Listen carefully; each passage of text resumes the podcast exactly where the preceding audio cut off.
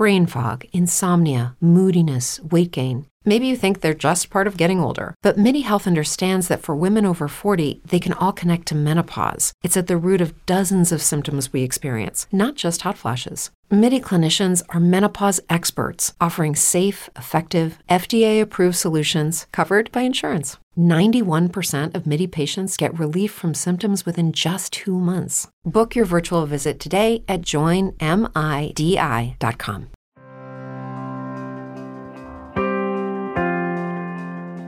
Como la temporada pasada te ofrecemos una manera muy muy sencilla de apoyar el contenido que realizamos en este podcast y es a través de volverte uno de nuestros colaboradores a través de Patreon. Que digo yo que ya que colaboras con el cine español, pues colabora con el podcast de Esto también es política. Claro, sí es muy sencillo, tú solamente te metes en patreon.com barra esto también es política y ahí puedes donar pues el dinero que quieras. Eh, o sea, todo lo que dispongas no lo quieres dar, bienvenido es. Un eurillo, bienvenido es. Desde un euro a, en adelante todo lo que quieras. Te metes en la página, analizas nuestros objetivos, nuestras recompensas, pues ya te lo piensas. Pero piénsatelo para bien, o sea, la, la consecuencia final es que por favor ayúdanos. Patreon.com barra esto también es política. Entra ahí, lo miras, te lo piensas y nos dejas tu pequeño donativo para que podamos seguir creciendo con el podcast.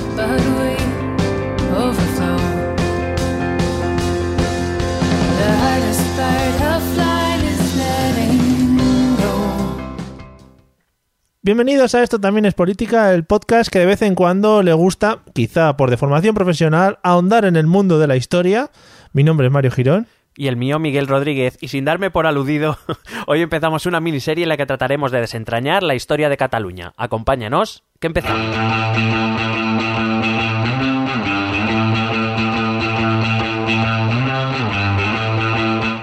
Esto también es política.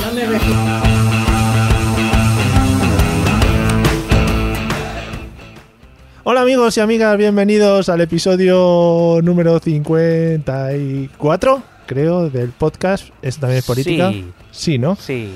¿Qué pasa? ¿Qué tal, Miguel? ¿Cómo estás? Pues bien, bien, aquí ya llega el frío, parece, parece que llega el frío por fin, así que pues nada, eh, te puedo contar que hoy he purgado los radiadores, o no me estaba preguntando por algo tan Sí, no, íntimo. no, pero está bien, lo de purgar los radiadores además es una aventura. Porque a ti no te pasa que es que de un invierno a otro eh, no sabes cómo se hace.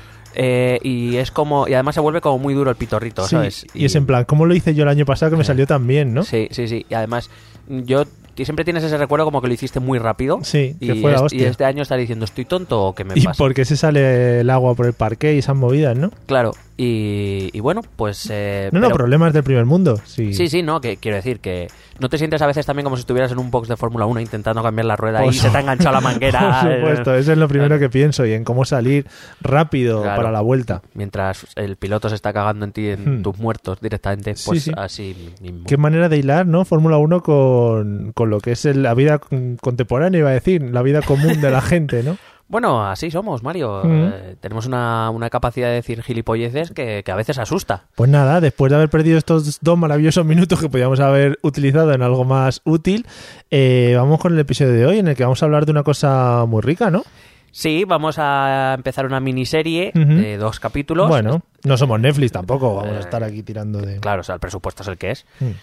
Y el conocimiento Y también. el conocimiento es el que es. Y bueno, pues vamos a empezar esta miniserie que vamos a hablar un poco de la historia de Cataluña, ¿no? Mm. Con todo este procés, pues eh, Que personal- también- personalmente, esto sí, pues me, un poco Sí. me lo tomo un poco a lo personal, pues uno lee cosas que Que what the fuck. sí, básicamente que es como, pero ¿en, qué, qué mundo habéis vivido vosotros o qué habéis estudiado ¿Eh? vosotros? Cacho mierda. No, es- eso, ya, eso ya es su parte. Es esa mío, a mí es no- mío, es mío personal.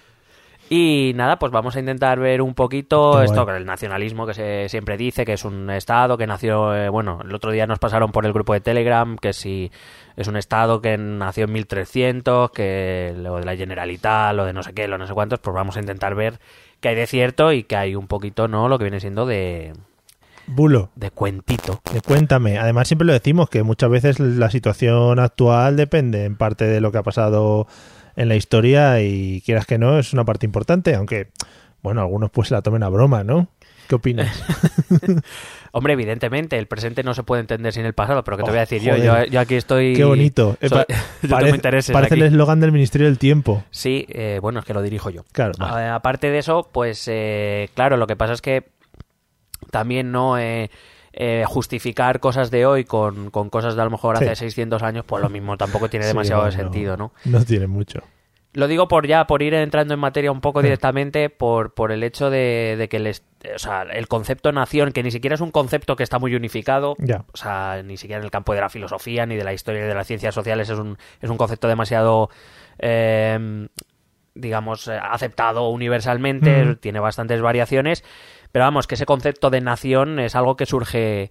eh, nación entendida como un territorio con unas ciertas Sí. características comunes es algo de finales del siglo XIX entonces me hace mucha gracia eh, justificar un estado en el siglo XXI con ideas del siglo XIV cuando en el siglo XIV lo de la nación no sabían vamos algo que ni les No estaban les- muy les preocupados, pairo, claro. No estaban preocupados por esas cosas. Tenían otras movidas entre manos. Claro, el mundo. eh, hay algo que a veces se nos olvida, que es que en el siglo XIV, el XV, el XVII, el mundo funcionaba de otra manera. Sí, pero muy poco, muy poca Pero bueno, diferencia. pero eh, como decía, pues, que no te estropee un buen titular, pues es lo mismo, que no te estropee un buen eslogan, una buena campaña, el hecho de decir estas cosas. Pues dos o tres cosas, que no habría Facebook, ni WhatsApp, ni cosas de esas, pero un poco más. Afortunadamente estoy empezando a pensar cada vez más. Efectivamente. Bueno, pues ¿por dónde empezamos para dirimir esta historia catalana? Bueno, pues eh, eso, lo he dividido en dos y hoy me gustaría llegar hasta los Reyes Católicos. Oh, muy bien, muy buena llegada. Eh, por cierto, que esto que voy a contar, eh, pues es una historia de Cataluña, porque obviamente la, la actualidad manda. Pero vamos, que cualquier día hacemos la de España también, que, parece ser que, pues si acaso alguien se le olvida, el nacionalismo español también hecho con la historia que sea los cojones, como cualquier otra tendencia política. Y eso es una reivindicación que hago desde aquí y que, por cierto, también es mucha culpa de, de nosotros los historiadores, o sobre todo de aquellos que, que digamos, han cedido ¿no? a ese discurso político, a, al moldar la historia a sus ideas políticas, que en realidad eso para mí no son verdaderos historiadores. Claro. bueno, esto ya es algo personal. Vale, no, puedes sacarlo personal también. ¿eh? Recordemos también que vamos a hablar de historia, amigos. Por lo tanto, aquí habrá poca subjetividad en el asunto o en los temas que vamos a tratar. Sí, o sea, cuando algo parece claro, diré que es claro. Cuando algo está abierto a interpretación porque no tenemos suficientes datos, pues lo diré también. O sea, no- Vale. Y ahí ya cada uno interprete lo que quiera. Claro, eh, como diría Pastor, eh, pues estos son los datos y pues, suyas son las conclusiones. Muy bien, Ferreras, pues dale. Periodismo. Bueno, pues eh, yo he decidido empezar, podría hablar de muchas cosas, pero como además, eh, si puedes ver, he llamado Una breve historia de Cataluña sí, y sí. ya la van a ser dos capítulos, o sea que imagínate. Mm.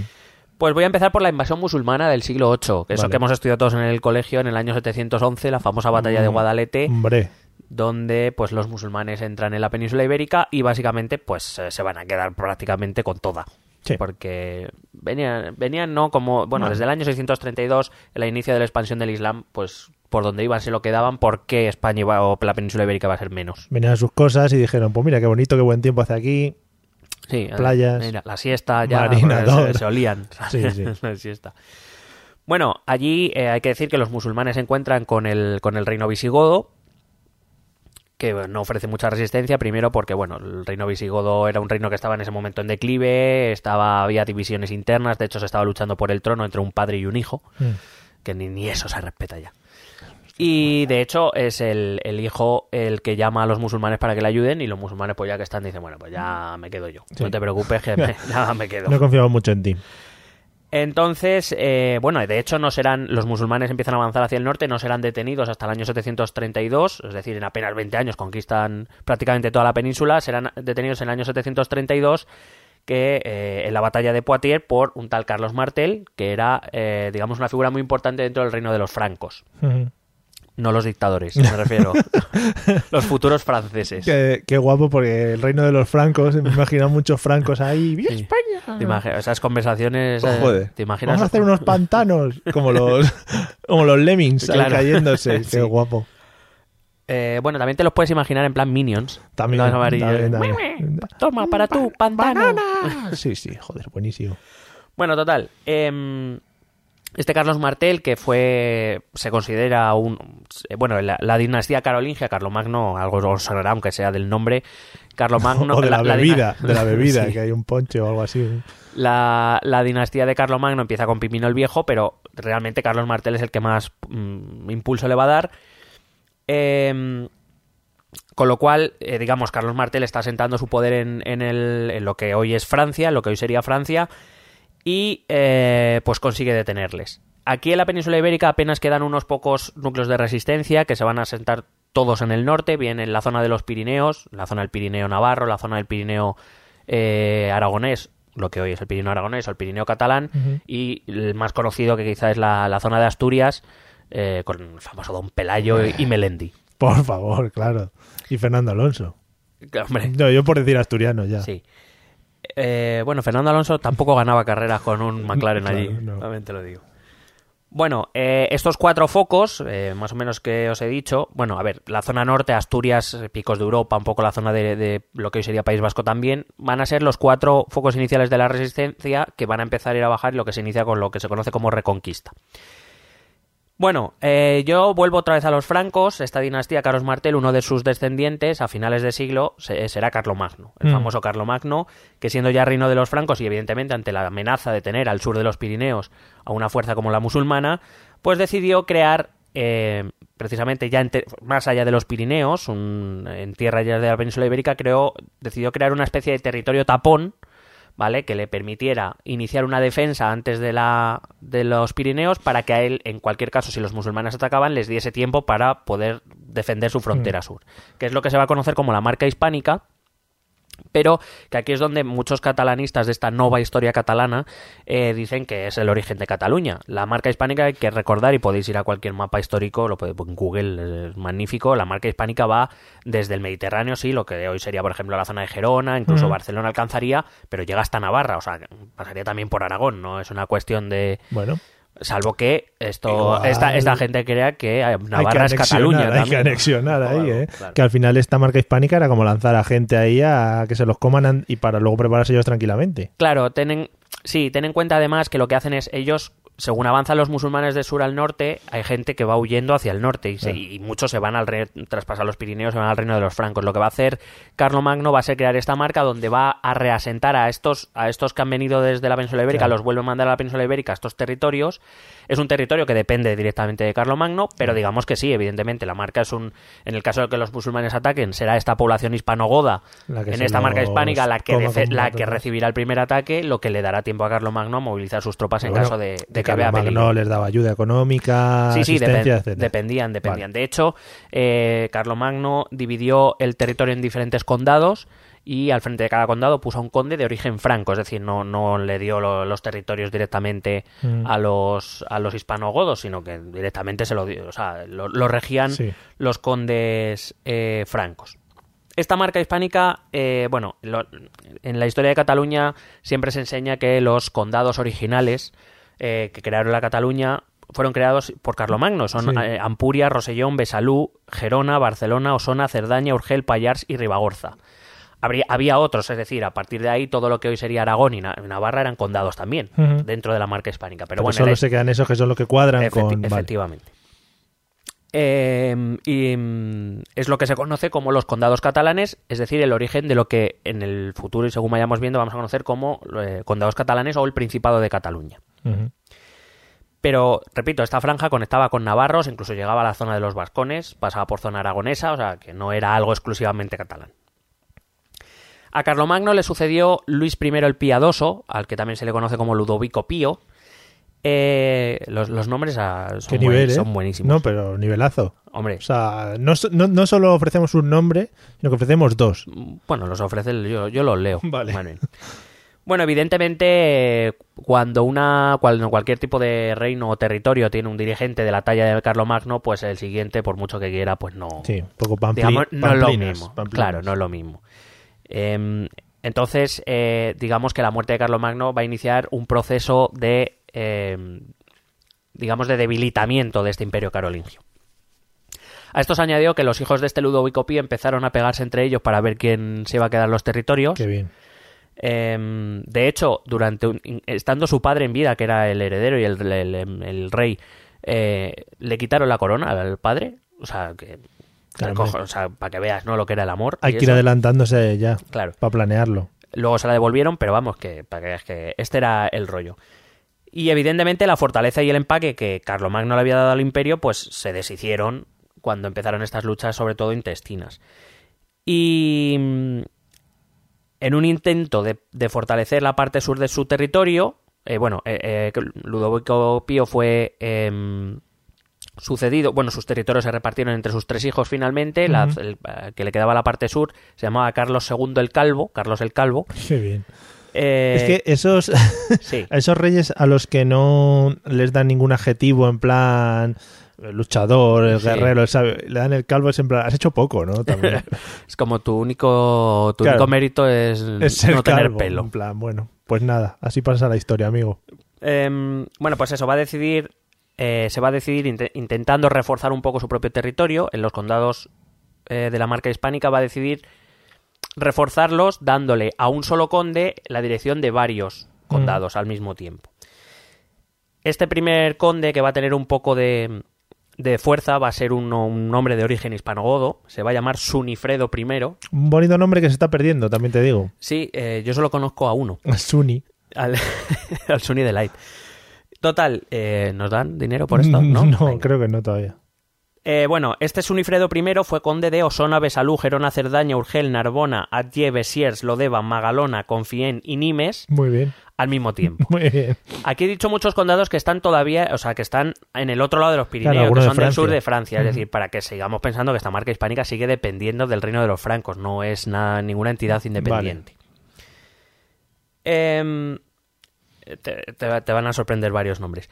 Eh, esta, re- esta reunión de, de condados en solo una figura sucede principalmente porque em, el, el conde de Urgel, em, bueno, era conde de Urgel y Cerdaña, digamos que no, no era alguien del agrado de Carlos el Calvo. Que es como, joder, si no eres del agrado de Carlos el Calvo, muy mal lo has tenido que hacer. ¿Sabes cómo se llamaba? Aznar I. Hombre, bravo. Bravísimo. Qué giro de guion. Madre mía. Sí, sí, pues espérate que hay algunos también ahora que vienen muy, muy buenos. Joder. Bueno, digo, este Sunifredo fue el primer conde de, de origen hispanogodo y no, y no franco. Claro, Sí, esto es que me- condados francos, Aznar, es, una historia magnífica. Es que le estás tirando por tierra a todos los historiadores catalanes ya. O sea, que hay más español que. Aznar, ¿me lo dices? joder, nada, bueno. coño.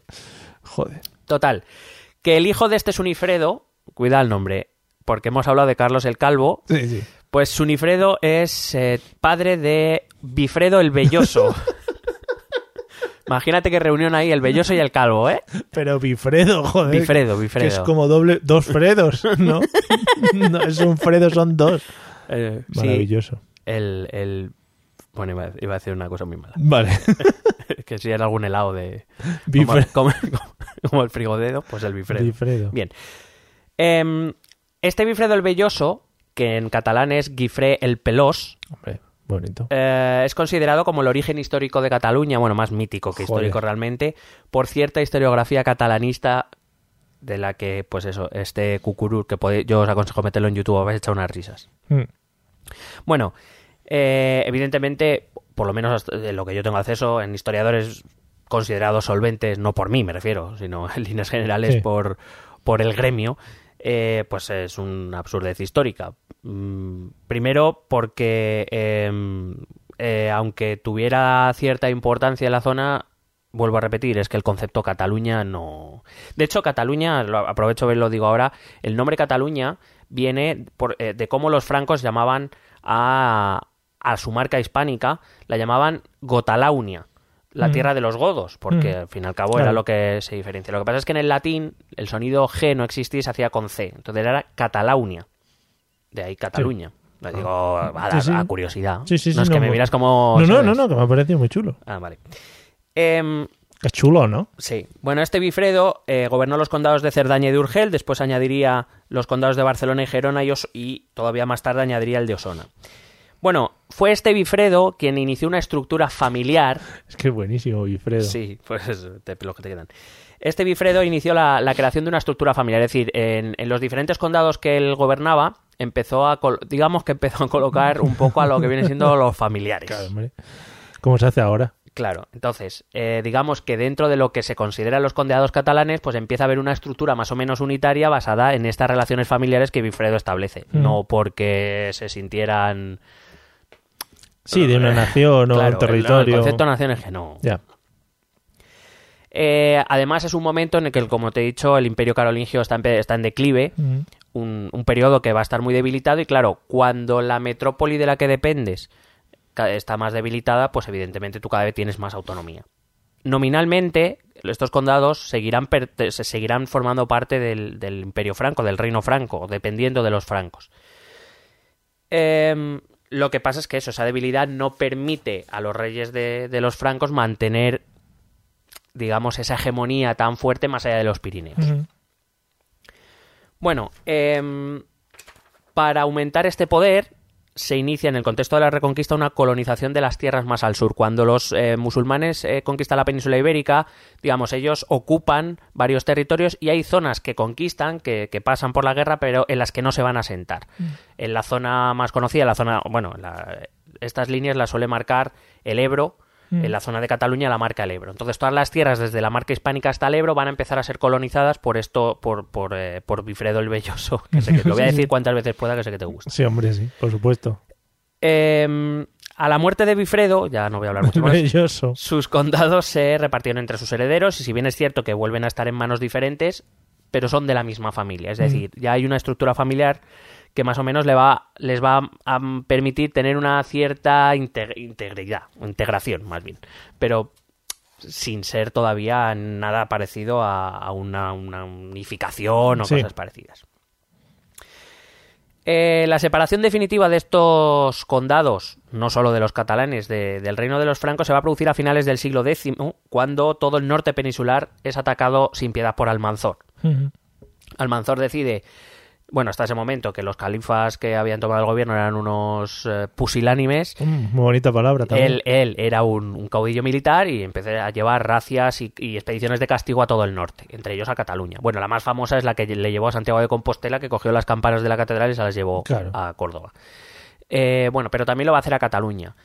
Em, los condados catalanes, que repito, dependían todavía administrativamente de los francos, van a pedir ayuda y no se la van a dar. Entonces la zona es arrasada por completo por, por Almanzor y bueno, pues esos lazos políticos que hay entre los condados de la marca hispánica y los francos, pues se, se rompen, porque claro, si dependo de ti, pero no me ayudas cuando te Claro. necesito, ¿para, para qué te quiero? ¿no? Claro. Básicamente. Claro, al final la no ayuda de, de los condados francos sería por su propia debilidad, ¿no? Evidentemente. Vale. Pero aparte, además, hay otra, otra cuestión todavía que pende del hilo, que es si hay un elemento unificador, no son los territorios en esta época, es la religión. En esta época los condados catalanes todavía dependen del, eh, del, eh, del arzobispado de Narbona, que está al sur de Francia. Todavía dependen religiosamente del- de los francos. Aquí ya podemos establecer una división entre esos condados del norte, podemos decir los originales de la marca hispánica que había instaurado Carlomagno, que es lo que en la historiografía catalana se conoce como la Cataluña Vieja, y aquellas tierras colonizadas más hacia el sur, que serían lo que se conoce como la Cataluña Nueva.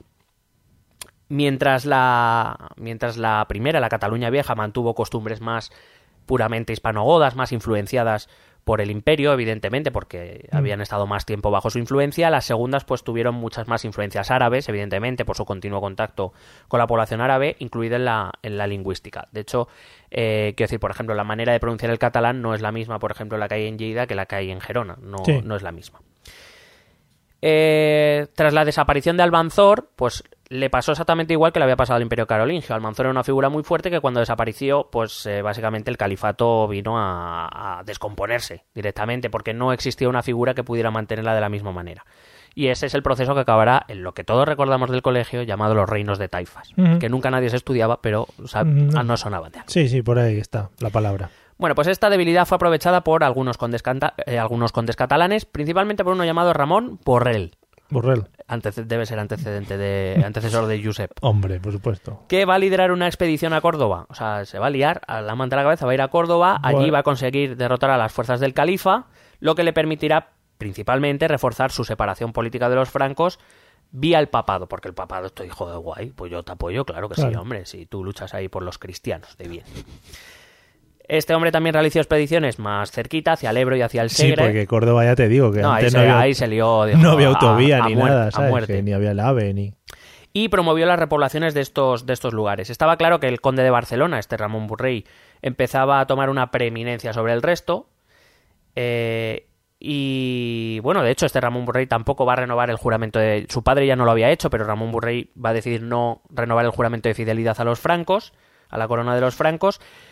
Pero bueno, que aún así, por ejemplo, lo que es la separación definitiva, la lo que podemos llamar la independencia respecto al reino de los francos, no va a llegar hasta el siglo XIII, Mm. por ejemplo, que es ahí donde sitúan la Cataluña independiente. Sí. Pero claro, es independiente de los francos, pero ya dependía de la corona de Aragón, lo que no se dice mucho, pero Ya. bueno, a eso llegaremos ahora. Que también era importante el apoyo, en este caso, como dices, de la religión, ¿no? Si el señor Burrey este tenía detrás al Papa, era lo que le ponía por encima un poquito del resto de condes. Claro, vamos, lo iba a decir un poco más tarde, porque iba a hablar también del origen de la señera y todo esto. Mm.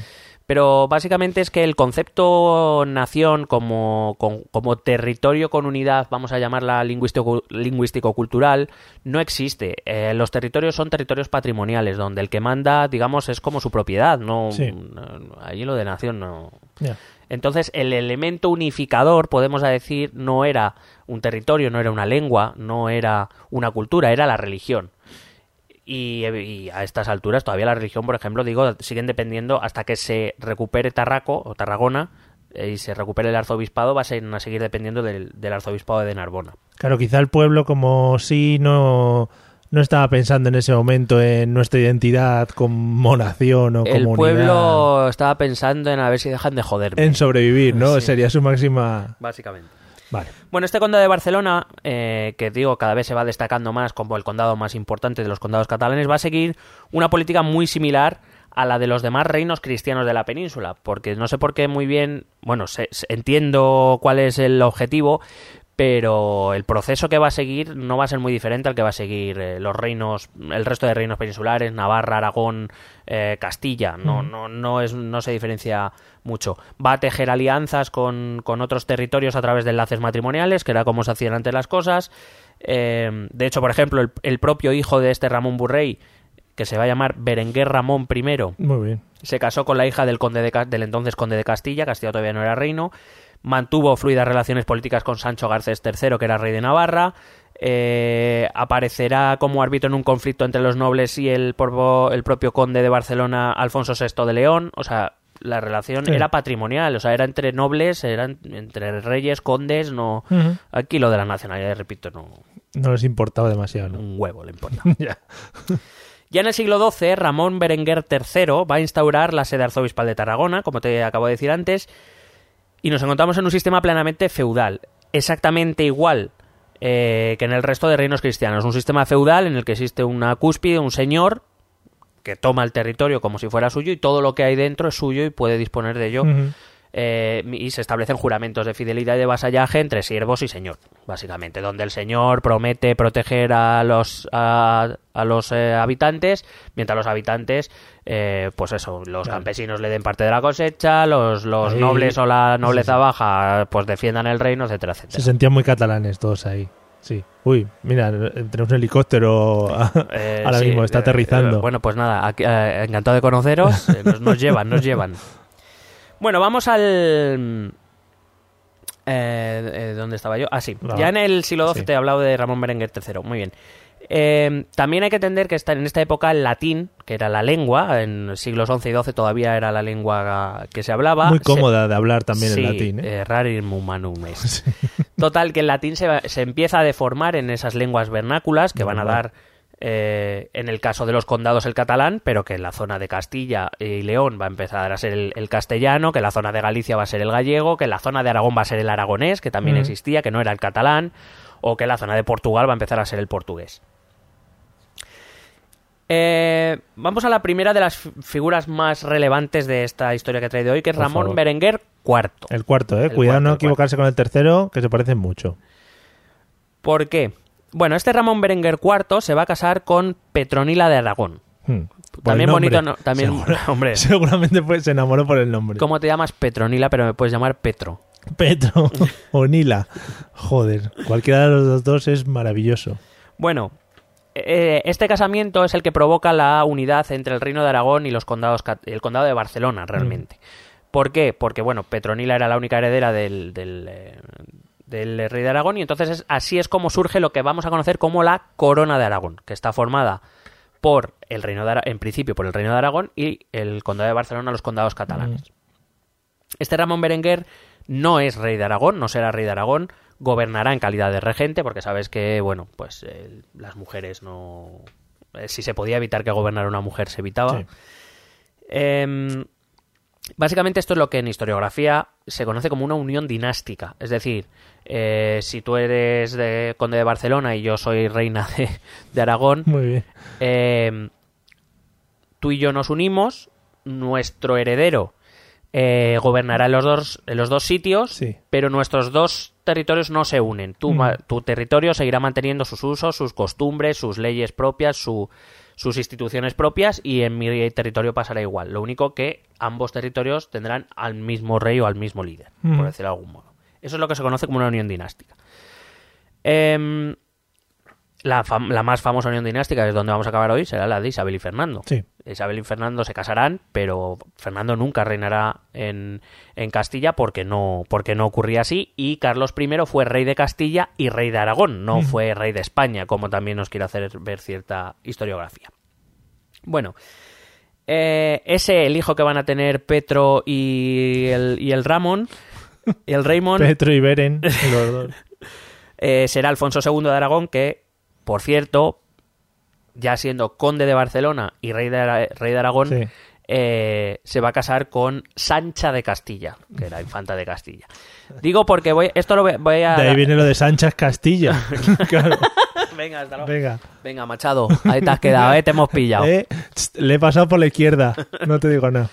Me refiero, voy a dar muchos datos de estos porque veamos que las relaciones entre los diferentes reinos peninsulares, que va a ser principalmente a través de alianzas militares o matrimonios, a veces ambas a la vez, es muy fluida, o sea, parece como si, eh, se, repito, según esta nueva historia catalana, eh, Cataluña fuese un ente completamente separado que no tenía nada que ver con, no, no, o sea, eh, los reyes de Aragón y condes de Barcelona se casaban con las infantas de Castilla o con, o con eh, la heredera de Navarra, o quiero decir, que era lo más normal porque, repito, la concepción de la política en el siglo XII, en la Edad Media, es patrimonial. Mm. Es decir, eh, mis territorios tengo, con sí. tus territorios, no estamos hablando de mi nación. Sí, sí, mi sentimiento. aquí- Que, mm, que te iba a decir, hablas del condado de Barcelona, pero supongo que el resto de condados relacionados de la zona estarían un poco. Sí, ya el, digamos el, condado de Barcelona es el líder absoluto. Cuando no lo controla directamente el conde de Barcelona, pues lo controla. Son, digamos, empiezan a ser. a- a- por ejemplo, el condado de Urgel sí que mantiene mucha independencia, pero en general el resto de condados siguen a la zaga lo que haga el conde de Barcelona. Cuando no es controlado directamente, pues será controlado indirectamente por alguna otra manera. Mm.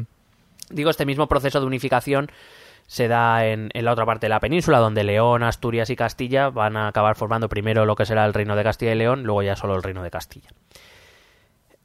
Em, es en este momento cuando los reinos de Castilla y León y la corona de Aragón empiezan a repartirse las zonas de influencia de la reconquista, decididos a que vamos a echar ya de- a expulsar definitivamente a los musulmanes, de qué parte te encargas tú y de qué parte me encargo yo. Mm. Y digo que aquí es donde te voy a hablar un poco del origen de la señera. La leyenda cuenta que eh, Bifredo el Belloso, te lo Mm. voy a volver a decir porque sé que te gusta, Sí, recibió de Carlos el Calvo un honor en pago por algún servicio militar que, que le hubiera dado. Y eh, su origen sería que eh, Carlos el Calvo se presentó ante Bifredo el Belloso, que estaba herido, mojó sus dedos en su sangre, cual- sus cuatro dedos en su sangre, y le hizo cuatro barras en su escudo que era dorado. Mm. ¿Vale? Ese es el origen mítico de la, de la señera. Pero este mito, evidentemente, tiene muchos problemas. Para empezar, porque no, no está muy claro que Bifredo el Belloso y Carlos el Cabo pudieran coincidir en algún momento, porque cuando Bifredo era muy joven, Carlos el Cabo ya estaba a punto de palmarla. Es decir, Sí. por las fechas que se manejan podría ser, pero resulta Mm. muy complicado pensar que pudieran, eh, digamos, coincidir a, a esas alturas. Y aparte porque, por ejemplo, los escudos heráldicos, entendidos como tal, no empiezan a aparecer hasta finales del siglo XI, principios del XII. Y ya te he dicho antes, Bifredo es del, del siglo X, o sea, no, del siglo IX, X, o sea, siglo IX. Eh, no, no, no tiene mucho, mucho Mm. sentido. Entendido este escudo heráldico, repito, como un escudo que pasa de padres a hijos. Sí. ¿no? Eh, evidentemente, enseñas identificadoras las ex- existían, Mm. pero me refiero a este sentido del escudo heráldico de las cuatro, la, la señera que va a pasar de un, de un conde de Barcelona a otro conde de Barcelona, eso no existe todavía en Tam- época de Infrel- También de Belloso. menu- menuda parafernalia, ¿no? Lo de meter los dedos en sangre y tal. Es más de Juego de Tronos que. de Sí, un poco de, de Juego de Tronos o de. ¿Cómo se llama la saga esta Gore? Sí, que tiene 10. Show. So, Tiene sí, sí, sí, sí. pues un poco Mete eso. los dedos en mi cuerpo y me pintas una bandera. Claro. Bueno, esta leyenda eh, donde toma fuerza es en el siglo XIX. No sé si te acuerdas, en el primer capítulo que hablamos de Cataluña, en el, que el- fue el capítulo número 4, yo te hablé de la El Renaissance. 4. De la Renaissance, sí, esa, sí, me, por sí seguro. me suena, porque sí. Básicamente es el origen del nacionalismo catalán. Mm. Pues es- este nacionalismo catalán en el siglo XIX va a crear esa nación de la que te he hablado antes, la va a crear a base, pues eso, de buscar en la historia y de adaptar ciertas eh, leyendas, historias o mitos a lo que interesaba. Y esta historia, pues es una más de ellas. Está muy bien como, como origen Claro, sí, sí. mítico, todos tienen eh, leyendas de, de generación, leyendas de origen, etcétera. Pero bueno, que la historia no. Los datos, desde luego, que de, de los que disponemos no, no soportan esta Y historia. además que le pone, a ver, para los que apoyan esta historia de Cataluña, le pone una fecha muy específica en el pasado que dices, joder, pues mira, si empezamos ahí, Claro. cuanto antes mejor. Pero repito, esa, esa noción de, de nación catalana, en el Ujú. caso de los catalanes, en, en cualquier caso, porque los nacionalismos son del siglo XIX, el, eh, esa, esa leyenda ¿no? de la unificación de España con los reyes católicos es completamente falsa a nivel histórico, Mm. también se crea en el siglo XIX. O sea que, para que veamos que un poco es, es el siglo XIX el origen de todo. Vale. Bueno, la primera muestra documentada que tenemos eh, de esta señora es un documento sellado de Alfonso II de Aragón, concediendo unos privilegios a una villa, donde como sello real pues aparece eso, la, la- la bandera con las cuatro, o sea, bueno, un sello con cuatro barras oscuras sobre fondo más claro. Lo que hace pensar que eh, la tendencia general es a pensar que es un símbolo en realidad de origen aragonés, porque si el primero que lo utiliza es eh, eh, este Alfonso II de Aragón, su padre no lo había utilizado, siendo conde de Barcelona, ni sus antecesores, pues tiene más sentido que parece, o podría tener más sentido que ese símbolo venga de Aragón y no de Cataluña, que en realidad da igual, Sí. es que, pare- porque parece que, de hecho, si lo piensas, Cataluña tiene una señera, Aragón tiene una señera, Mm. Valencia, la comunidad Sí. valenciana tiene una señera y, la- y las Islas Baleares tienen una señera, o sea, porque más o menos van a, eh, a partir de que se crea esa corona de Aragón, se van a compartir los símbolos, es el Claro. símbolo de la corona de Aragón. Sí, Pero bueno, que ya puestos a aclarar, pues intentamos aclararlo todo. vale. En realidad da igual de dónde venga origen. Sí. Absurdo. Bueno, eh, los que mantienen la teoría de que es de origen catalán eh, hablan de que hay una estatua ecuestre de Ramón Berenguer IV en Barcelona que porta un, un anillo, un sello, en un, con un escudo y que son cuatro barras. Lo podéis buscar en internet porque, bueno, ahí puedes... Sí, parece que hay barras, pero está... o sea, es... Porque no es un escudo redondo, es un escudo, digamos, en forma de lágrima y entonces, pues, se medio intuyen tres barras, como mucho si quieres, porque la mitad está desgastado. Si lo miras muy rápido, igual sí que las ves. Entonces, de hecho, mi comentario es, eh, podéis encontrar fácilmente en internet y ¡puf! Cada uno ya que piense en lo que sea. Sí, por eso que no sé, no sé si queda, si son cuatro, si son tres, no, no- está, muy desgastado, la parte central ver, no se ve nada. Entonces, sinceramente, a mí me parece una prueba muy débil. Pero que incluso, si queremos aceptar eso, eh, eh, para esa estatua, este Ramón Berenguer IV ya era, eh, ya se había casado con Petronila, ya era regente de Aragón, ya era, quiero decir, volvemos entonces, eh, sustenta más la teoría de que este símbolo vendría de Aragón, que no es hasta cuando se casa con Petronila cuando este empieza a usar este símbolo, con lo cual, eh, por eso te digo, no podemos afirmar rotundamente cuál es el origen, por eso digo, aquí es donde digo ya al oyente que, que Vale. decida. Eso sí, lo que, lo que podemos afirmar es que se convirtió en, el emble- en un emblema heráldico de la eh, dinastía reinante, la corona de Aragón, no de Cataluña exclusivamente. Digo, los reyes de Aragón eran, o sea, los, los titulares de la corona de Aragón eran reyes de Aragón y condes de Barcelona, al tiempo. Eh, y vuelvo a recordar una vez más que los territorios en esa época son elementos patrimoniales de las familias reales y nobles, que no lo del sentimiento de nación no existe. Claro, aquí ya Son- la... En realidad estos son emblemas familiares, no son emblemas territoriales. Es decir, las, la señora del siglo XIII representa al rey de Aragón y conde de Barcelona, no representa Sí, ni, a, al ni a pueblo, los ni- condados catalanes, no, no, representa No, al, un al rey, territorio, claro. sí, sí. Vale, entonces ya el hijo de Petronila y Ramón Berenguer ya digamos que era el que empezó a usar este Exact- distintivo. Exactamente. Y en cualquier caso, la señera o la, la cuatribarrada será incorporada al emblema real de la casa reinante cuando viene Carlos I, Mm. eh, que bueno, dura hoy. Los Borbones también lo incluyeron en nuestro el escudo español, que aparece en la bandera, eh, aparecen los escudos de los cuatro reinos o cuatro territorios que, que se unificaron. Eh, la teoría, bueno, esto también, repito, ese escudo es, es dinástico, o sea, no es, no es del territorio, es el escudo de la familia real, Sí. recuerdo.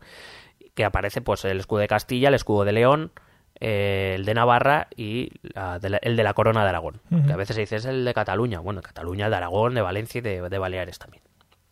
Vamos a pasar a Pedro II de Aragón, que fue el rey de Aragón en las batallas de las Navas de Tolosa, 1212, que marcará evidentemente un antes y un después en la Reconquista. Es decir, Pedro, eh, lo que simplemente traigo a Pedro II de Aragón para que veáis que esas relaciones entre reyes eh, se siguen manteniendo fluidas. En esa batalla se unen eh, Pedro II de Aragón, Alfonso VIII de Castilla y Sancho el Fuerte de Navarra.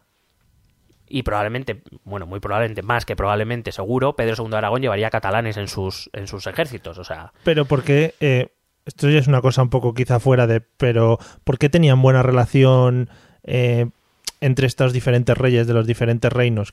Porque venían todos del mismo sitio, mismas influencias, porque podía ser también que se hubiese dado que entre ellos se hubiesen peleado.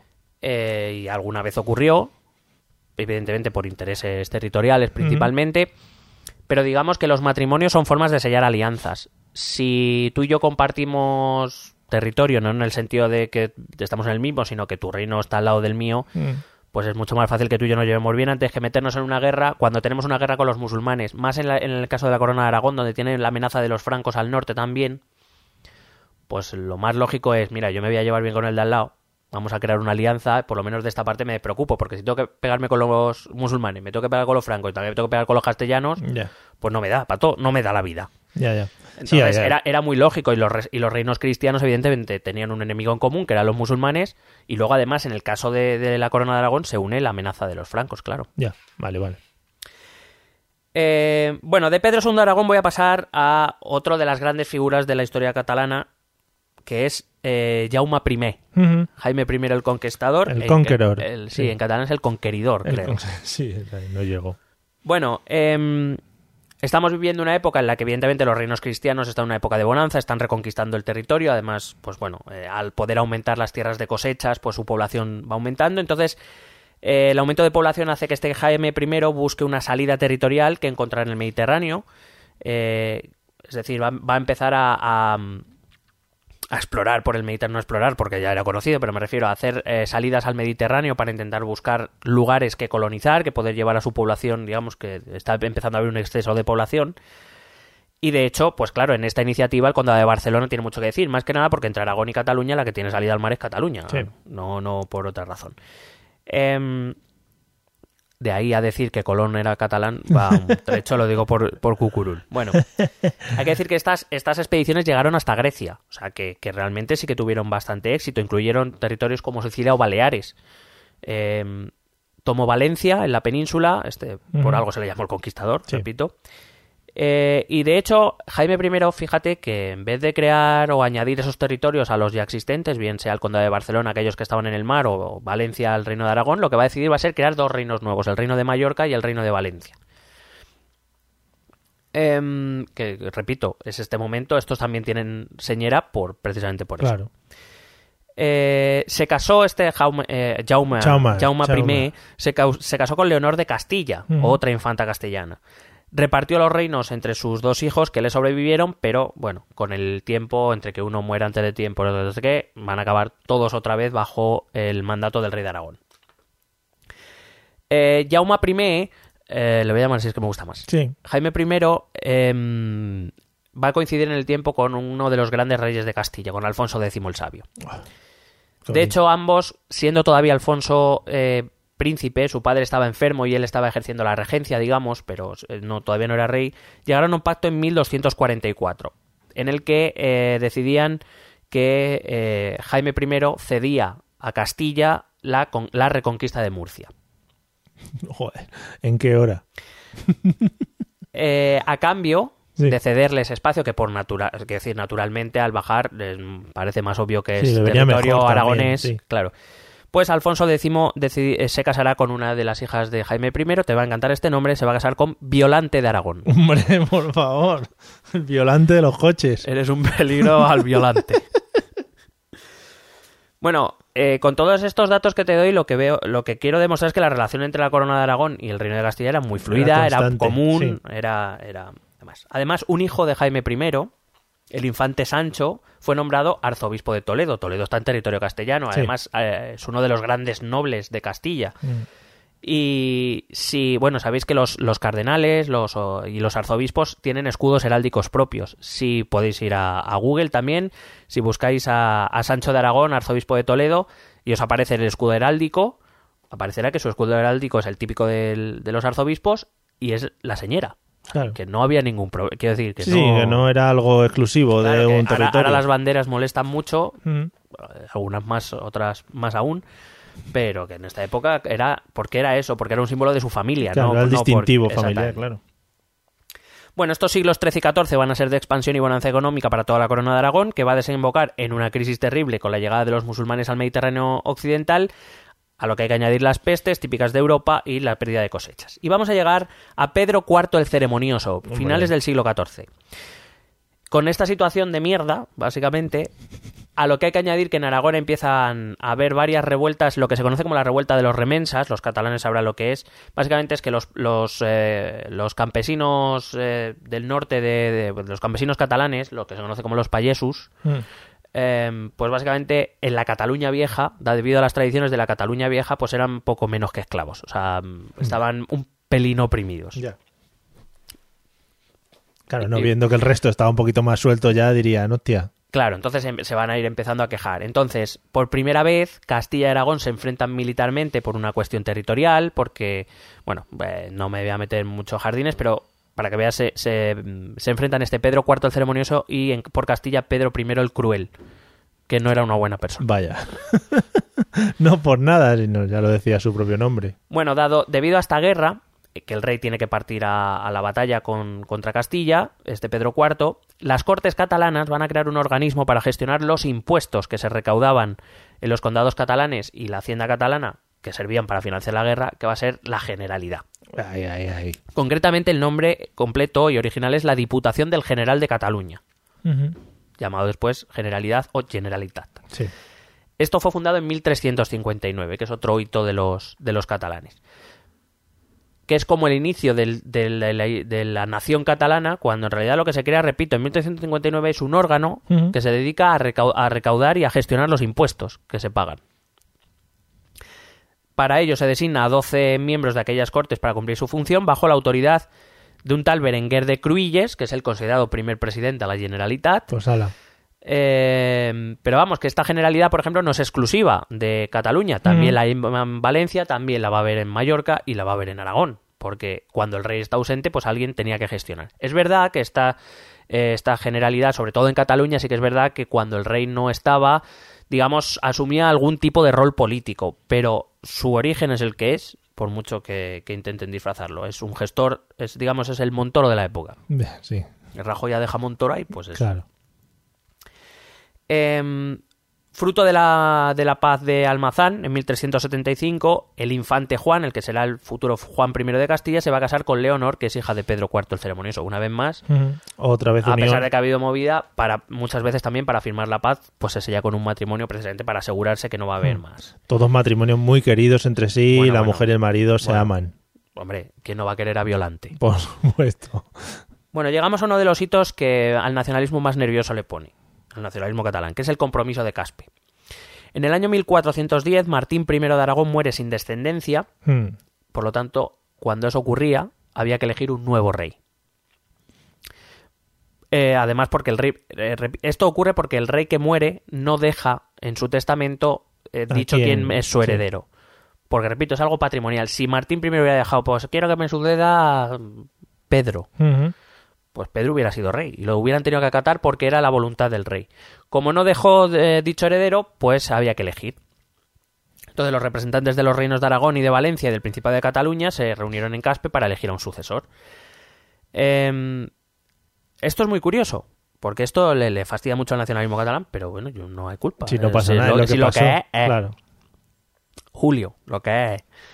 Eh, total, que mm, se reúnen tres compromisarios de Aragón, tres compromisarios de Valencia y tres de Cataluña. Los de Mallorca, digamos, se lo dejan dicho a los catalanes. Claro, lo tenían más chungo para trasladarse. Eh, y van a elegir a Fernando de Antequera como rey. ¿Quién es este Fernando de Antequera? Fernando de Antequera es el segundo hijo del rey de Castilla. Vaya.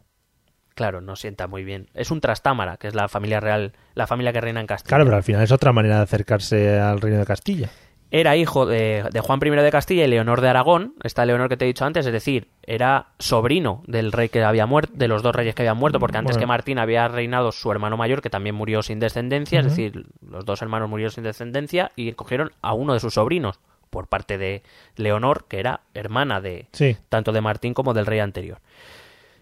Eh, y era nieto de Pedro IV el Ceremonioso, es decir, por lógica, había sí. otros candidatos, el conde de Urgel, eh, había un eh, miembro de la familia Anjou del sur de Francia, pero claro, por cerca, bueno, por varias razones, pero entre ellas por cercanía familiar, Sí, la línea por, la por línea árbol genealógico, claro, por árbol genealógico, pues un nieto de Pedro IV el Ceremonioso fue elegido.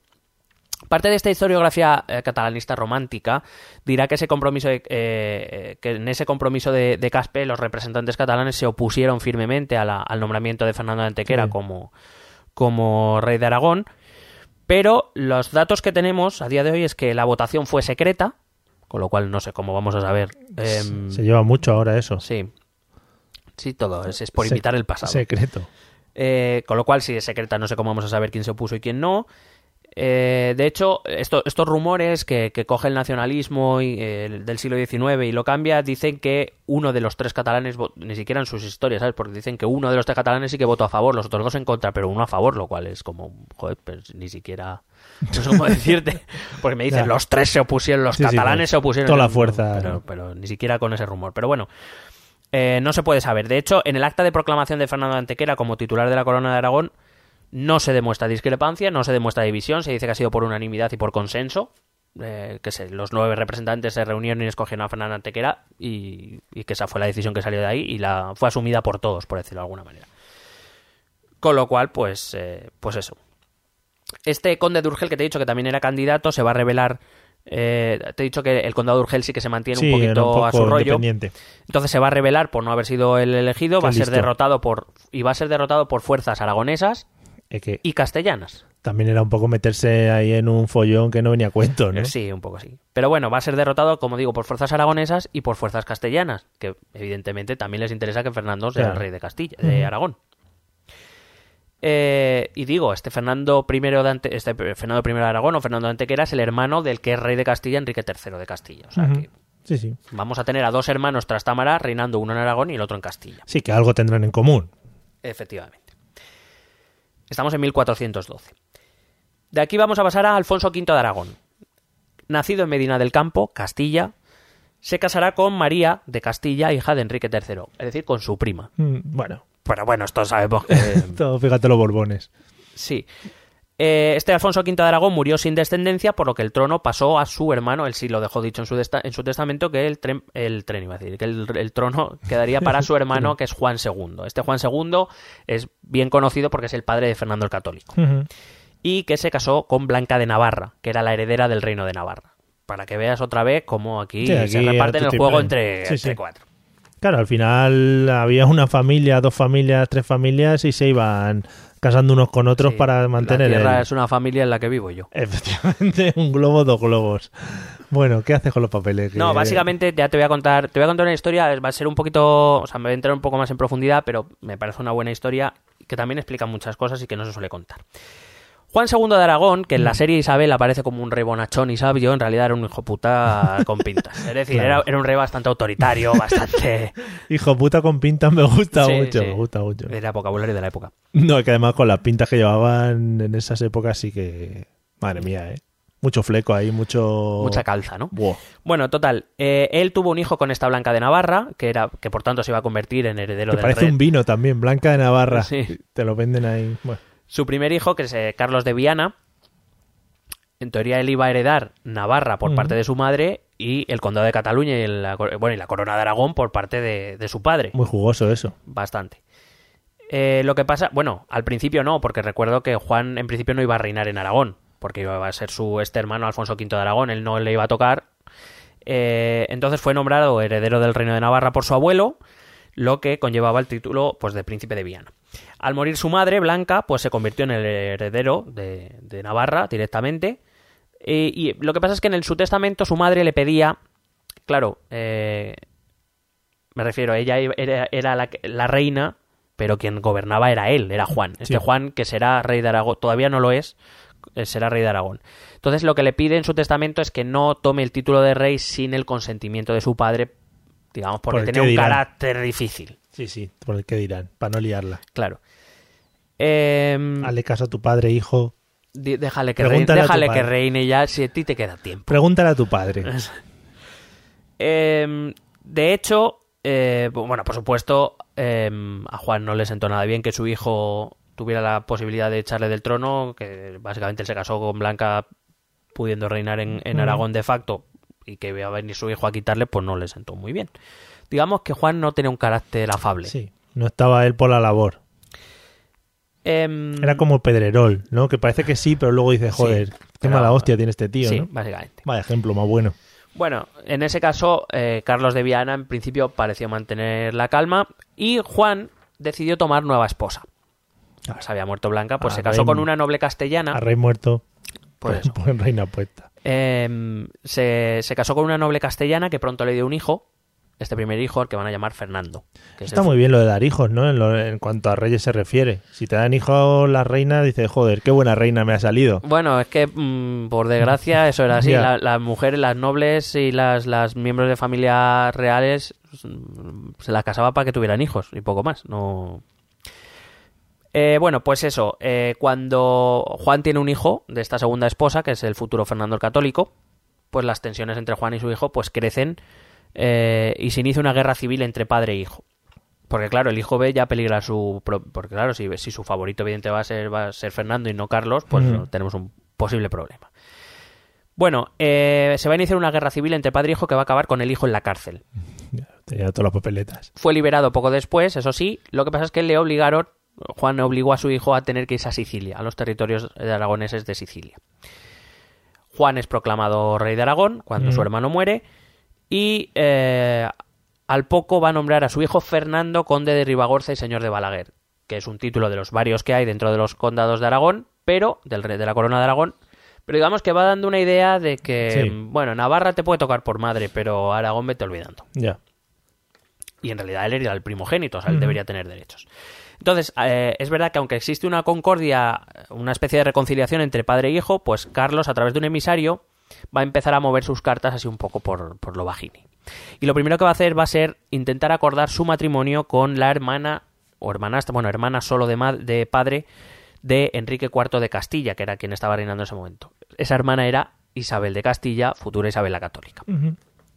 Bueno, eh, con este movimiento y queriendo ganar tiempo, él se, se embarca rumbo desde Sicilia rumbo a Cataluña, donde notifica su llegada al rey a las cortes catalanes, porque, a las catalanas, porque lleva, él iba a Barcelona. Eh, lo que pasa es que Juan le dice que si quiere firmar esa paz, Carlos tiene que firmar un documento por el cual Navarra pasaría a ser parte de Aragón. No, diga, no, no una unión dinástica, sino una unión territorial. El problema residía en que los nobles de Navarra decían que por los cojones, eh, que van a ser Buena ellos- seña que la gente se ha Sí. perdido, que has hecho con tu Sí, dedo. una peineta, una... ¿Cómo es? Una butifarra. Sí, efectivamente. Básicamente los nobles de Navarra va a decir que de qué voy a ser yo aragonés. ¿Por qué? ¿Por qué? ¿Por qué? ¿Por qué? Claro, porque anexionar Navarra a Aragón significaba que los territorios navarros quedaban a disposición del, del rey de Aragón. Si el rey de Aragón decía, tú fuera y pongo a Mm. uno mío, pues ya está. No había más tu tía. Bueno, em, Carlos llega a Barcelona, donde es recibido con muchos honores, algo que a Juan no le gusta mucho. Porque los catalanes reciben muy bien a Carlos porque odian a Juan Ya. que repito no tenía un carácter muy allá.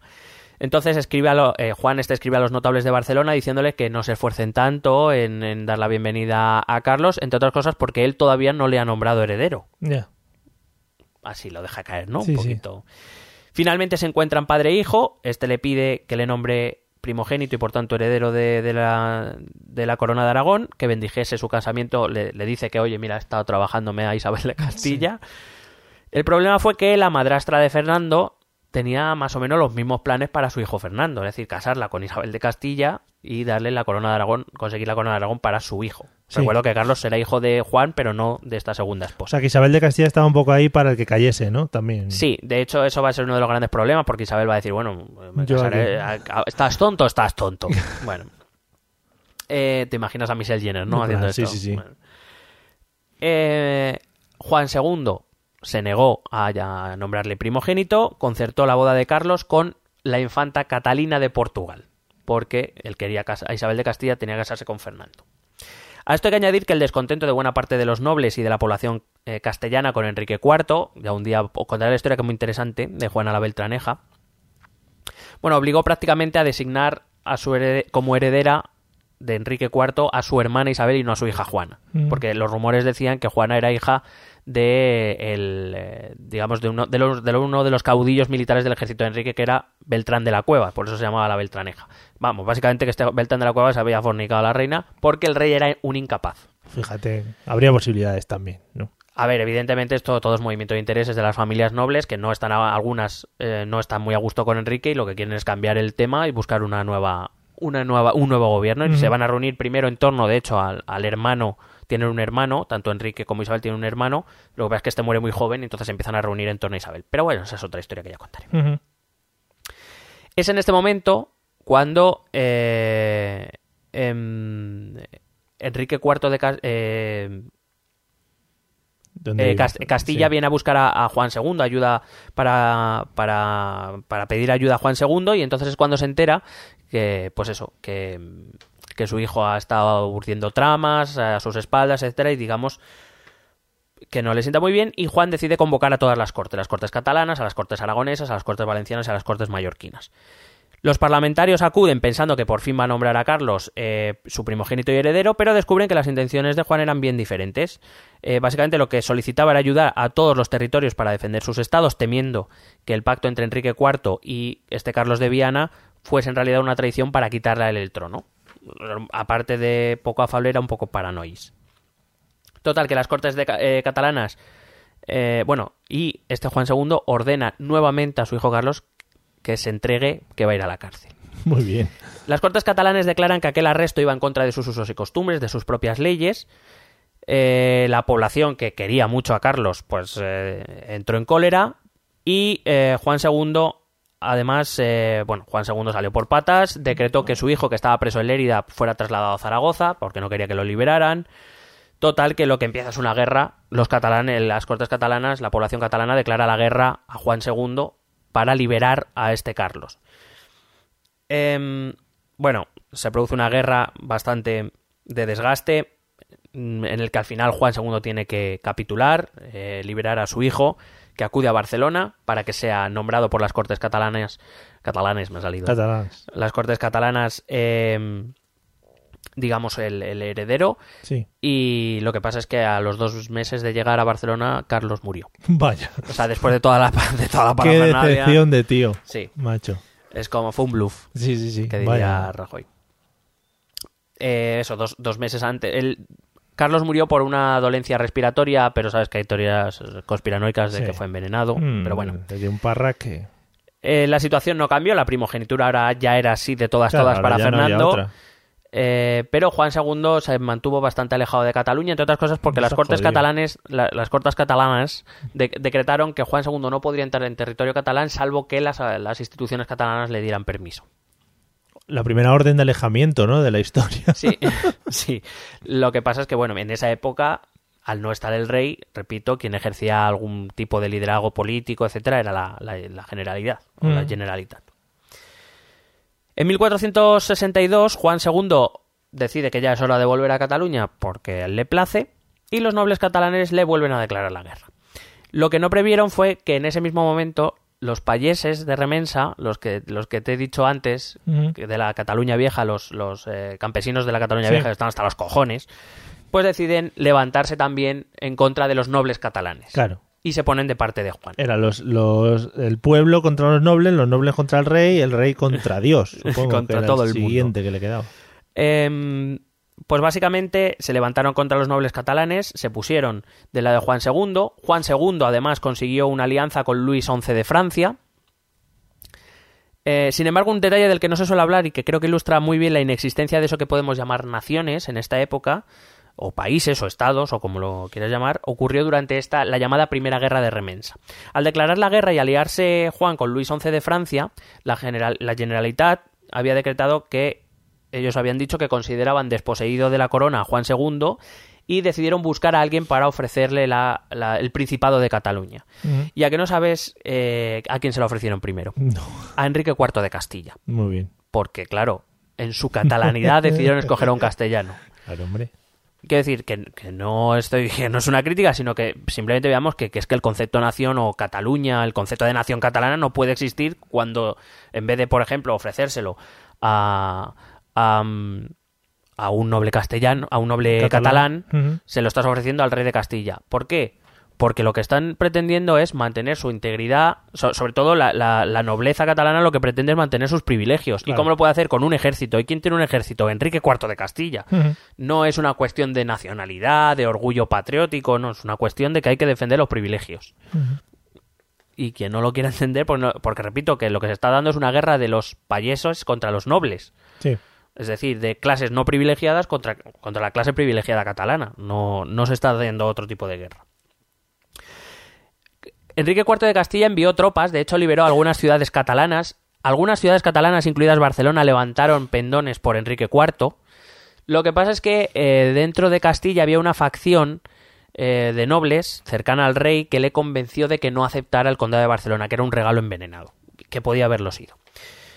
Eh, siguiendo siguiendo este, este afán nacionalista catalán, él- se le ofrecieron a un conde estable de Portugal y después a eh, un francés. Bueno, Para por- que- con un poquito de cada. Sí. Bueno, la guerra evidentemente fue vencida por los aragoneses. Por razones de Estado, Juan II y por primera vez en su vida decidió no aplicar venganza. Estaba, estaría ya cansado el hombre Sí. también, ¿no? Eso sí, durante el transcurso de la guerra, él ya había, eh, precisamente para eliminar esa posible alianza entre eh, los condados catalanes y Castilla, eh, había concertado la que va a ser la gran alianza de, de la Edad Media y de la Edad Moderna española, que va a ser el casamiento de su hijo Fernando, de su primogénito Fernando, con Isabel de Castilla, que ya había sido nombrada heredera por Mm. parte de Enrique IV de Castilla. Se casaron en 1469 y ya se había, eh, se había pensado ya en la unión dinástica. Eh, esa unión que hacía más fuertes tanto a Castilla con el apoyo de Aragón como a Aragón con el apoyo de Castilla respecto a amenazas externas. Castilla tenía todavía en el sur al, al reino de Granada y eh, Aragón tenía al norte a los franceses que nunca se han, nunca se han llevado. A veces han llevado mejor, otras No. peor, casi siempre mal. Mm. Eh, pues eso, básicamente en 1469, debido a estas circunstancias, también la presión portuguesa sobre Castilla, eh, bueno, las dos coronas deciden buscar un futuro común, que es la unión dinástica de Fernando e Isabel, y yo creo que para este primer capítulo, pues aquí está bien. Maravilloso, qué término ¿eh? en todo lo alto, ¿no? Esa gran boda, eh, gran boda por todo lo Griega. alto. Gitana iba a decir yo, sí, sí.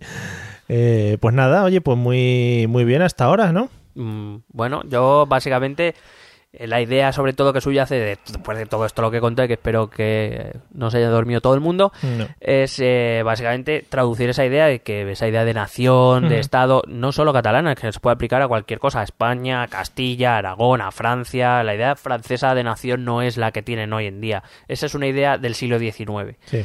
Y la actuación de los propios reyes y condes de Barcelona eh, lo- te lo dicen, se casan con, eh, con castellanos, con aragoneses. eh, Que al final los que partían el bacalao ahí eran 10 o 12, que eran los nobles y los cuatro reyes que estaban. Sí, o sea, básicamente de la Edad Media podemos decir que sí, los condados catalanes tenían, digamos, unos usos y costumbres propios, unas instituciones propias, incluso una- unas leyes propias, pero tampoco se puede decir que fuera algo independiente, digamos, incluso que en el lenguaje actual podemos decir que tenía una, una bastante autonomía o que tenía una cierta autonomía. Mm. Pero, eh, por ejemplo, ellos dependieron, o esa zona dependió del, del reino de los francos al principio, después pasó a formar parte de la corona de Aragón. ¿Que tenía una cierta libertad política? Sí, pero mm, decir que Cataluña era independiente es... Parto de la base de que es que el concepto Cataluña todavía no es... Ya no está ahí. no, no existe. Ni el concepto España, el, el concepto Hispania de los romanos o el concepto España de los fenicios era un concepto geográfico, no era un concepto cultural ni, ni nada. O sea, me refiero, hay que tener muy en cuenta esto. Para esta cosa estaría guay tener la máquina del tiempo para traerse a alguien de la época y preguntarle, oye, ¿qué tal el nacionalismo catalán por aquella época? Y decía, hola. Sí. Si yo con llegar a mañana ya me... A ver, a ver Aznar, primero. eh, Claro. Tú lo del 3%, ¿cómo lo llevas? Claro. Bueno, pues nada, nos quedamos con eso y retomaremos con los Reyes Católicos en el siguiente episodio en el que hablemos de la historia de Cataluña.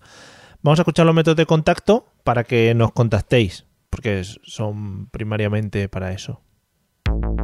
¿Quieres preguntarnos algo? ¿Proponernos algún tema? ¿Exponernos tu opinión? Ponte en contacto con nosotros. Es muy fácil. Envíanos un correo electrónico a esta dirección. Esto también es política@gmail.com. También puedes escribirnos en nuestra página de Facebook. Esto también es política. O en nuestra cuenta de Twitter arroba etepolítica.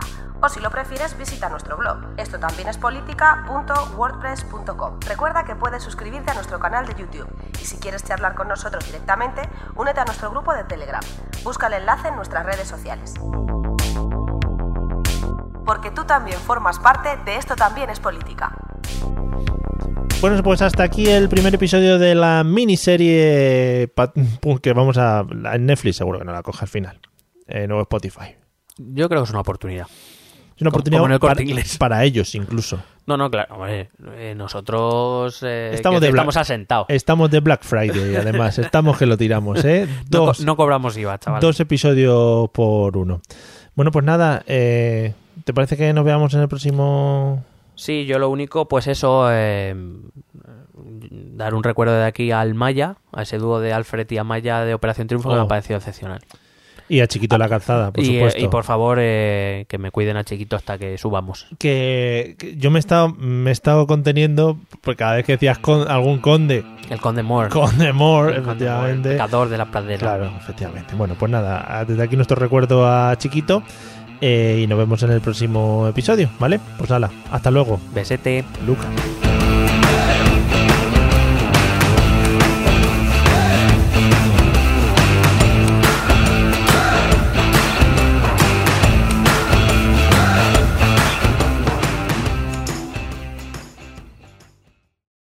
Lucky Land slots, you can get lucky just about anywhere. Dearly beloved, we are gathered here today to. Has anyone seen the bride and groom?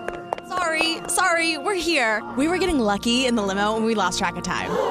No, Lucky Land Casino, with cash prizes that add up quicker than a guest registry. In that case, I pronounce you lucky.